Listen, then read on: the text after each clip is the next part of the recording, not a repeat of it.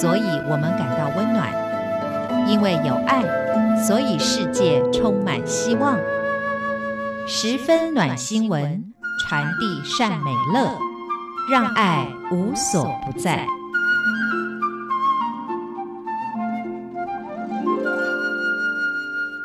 各位亲爱的听众朋友，您好，欢迎您再一次的收听《十分暖新闻》，我是李正纯。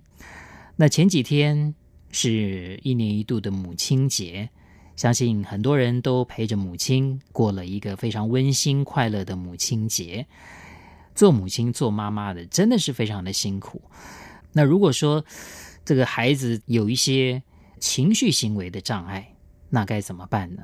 他可能是注意力缺陷过动症，他可能是选择性的缄默症，可能有分离焦虑症、强迫症。他有社交恐惧症，他有上台恐惧症，他有拒学症，畏惧上学，还有忧郁症，还有躁郁症、思觉失调症、对立反抗这样的症状。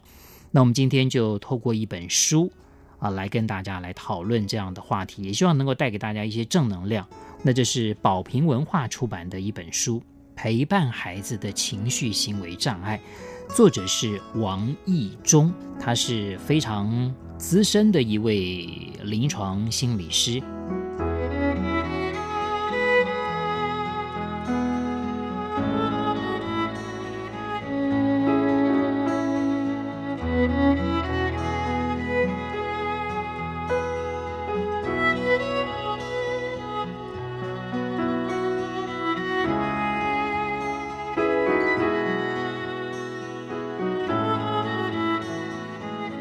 陪伴孩子的情绪行为障碍这本书呢，它里面呢就提到了情绪行为障碍，当它出现了某一些的状况的时候，我们应该要如何的回应，甚至我们应该要如何的引导。那首先呢，他谈到了，这应该是很多家长，特别是在很多教室里面会经常看到的这种状况，就是有一些孩子呢，他会有注意力缺陷过动症。大家通常都把它简化叫过动儿。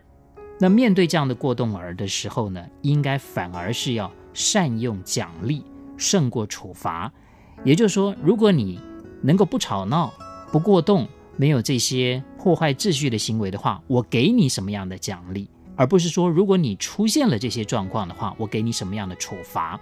所以，奖励胜过处罚，特别是适用在这个注意力缺陷过动症的孩子身上，那在教室里面，如果出现过动儿的话呢，你其实有一些话是很伤他们的。最伤他们的就是你是故意的，对不对？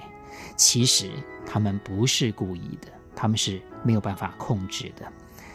凡是话多一点的，那行为可能不是那么样有礼貌的啊，喜欢跑来跑去的，我们就会觉得，诶，他是过动儿。其实过动儿是需要专业的诊断的。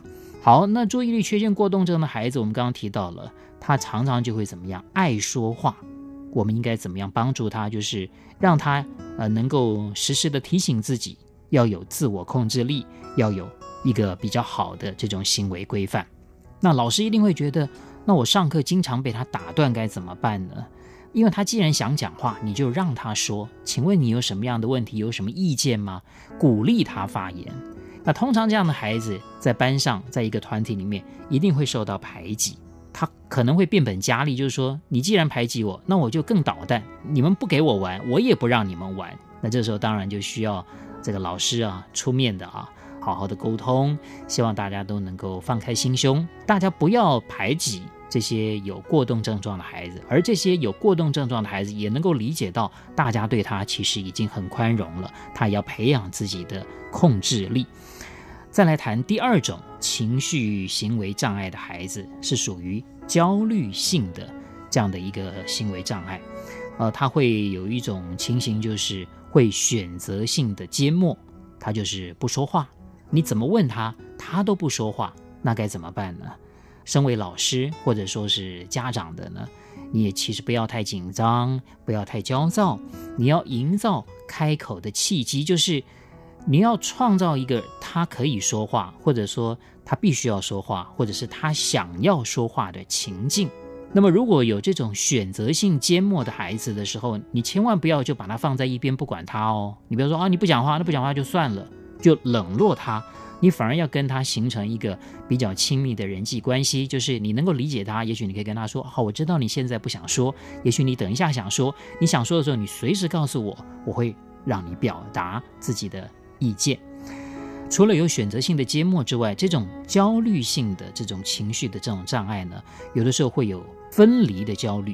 他是不是除了在上学的时候有这种分离焦虑，还是说他在其他的状况也有分离焦虑？你必须要弄清楚他到底是为什么会有这种分离的焦虑。还有一种症状就是强迫症，还有这种就是强迫思考，他一直往坏的地方想。有的孩子他还不愿意说出口，你就看到他这个愁眉苦脸的。那这个时候你就要引导他，一定要让孩子把他的问题说出来，你才有机会去帮着他一起解决这些问题。好，第三种情绪行为障碍，畏惧性的这种情绪行为障碍，那通常孩子会有什么呢？社交恐惧症。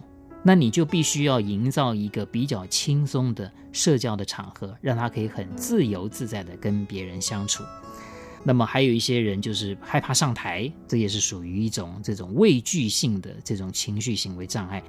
那如果孩子出现了畏惧上学的状况怎么办呢？那你就必须要抽丝剥茧，找出恐惧的因素。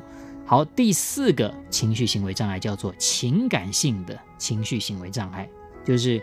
当孩子心情变调了，他本来一向都是很开朗的，突然之间你发现到他忧郁了。那么这种情感性的情绪行为障碍的孩子呢，他还会有一种负面的想法，就是他经常会把错误归咎在自己，这就是自我否定，觉得自己什么都做不好，什么都不对。那甚至有些孩子会出现自我伤害，那你就特别需要关注了，你不要让他有这样的念头。啊，甚至不要有这样的行为出现，就是防微杜渐了。在他有自我否定或者说忧郁的状况的时候，你就必须要第一时间介入，去引导他，把他由负面转向正面，不要让他一直负面下去，一直负面下去，最终呢，他可能就会出现自我伤害了。那么再来一个精神性的这种情绪行为障碍，思觉失调症。这里面可能会有一些妄想，可能会有一些幻觉，会造成了他的思觉失调。那，他通常都会觉得大家都不理解他，大家都跟他有距离。你就必须要让他知道，就是你永远是陪伴他的，你永远是啊、在他身边的。好，我们谈了这么多，今天这本书其实相信可以给大家很多暖心的建议。碰到这样的孩子。很多家长会心力交瘁，很多老师也会觉得非常的疲惫，但是千万不要忘记，孩子是我们的宝，是我们的未来，我们还是要有最大的耐心、最大的耐性，去了解他的问题，去引导他的情绪，让他的情绪行为障碍能够慢慢慢慢的化解，慢慢慢慢的减轻。更何况，我们再强调一句，孩子绝对不是故意的。他没办法控制他自己，绝对需要大人的帮助。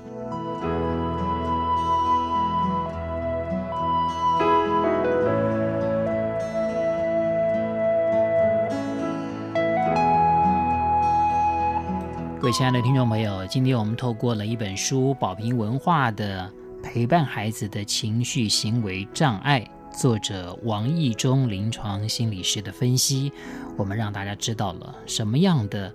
这个情绪行为障碍，我们该用什么样的方式来引导？我是李正淳，十分暖新闻就听李正淳，我们下一次空中再会。